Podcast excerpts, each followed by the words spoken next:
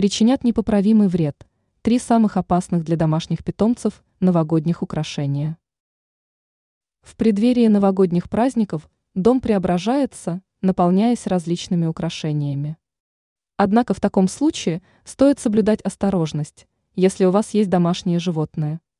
Ведь некоторые праздничные украшения могут представлять опасность для питомцев. Яркие гирлянды.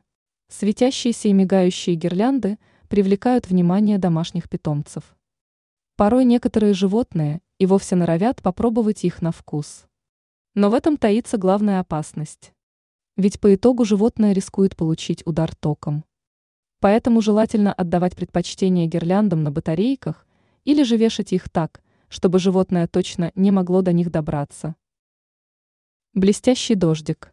Дождик в таком случае может быть опасен как для кошек, так и для собак. При этом выплюнуть его животному будет не так уж просто.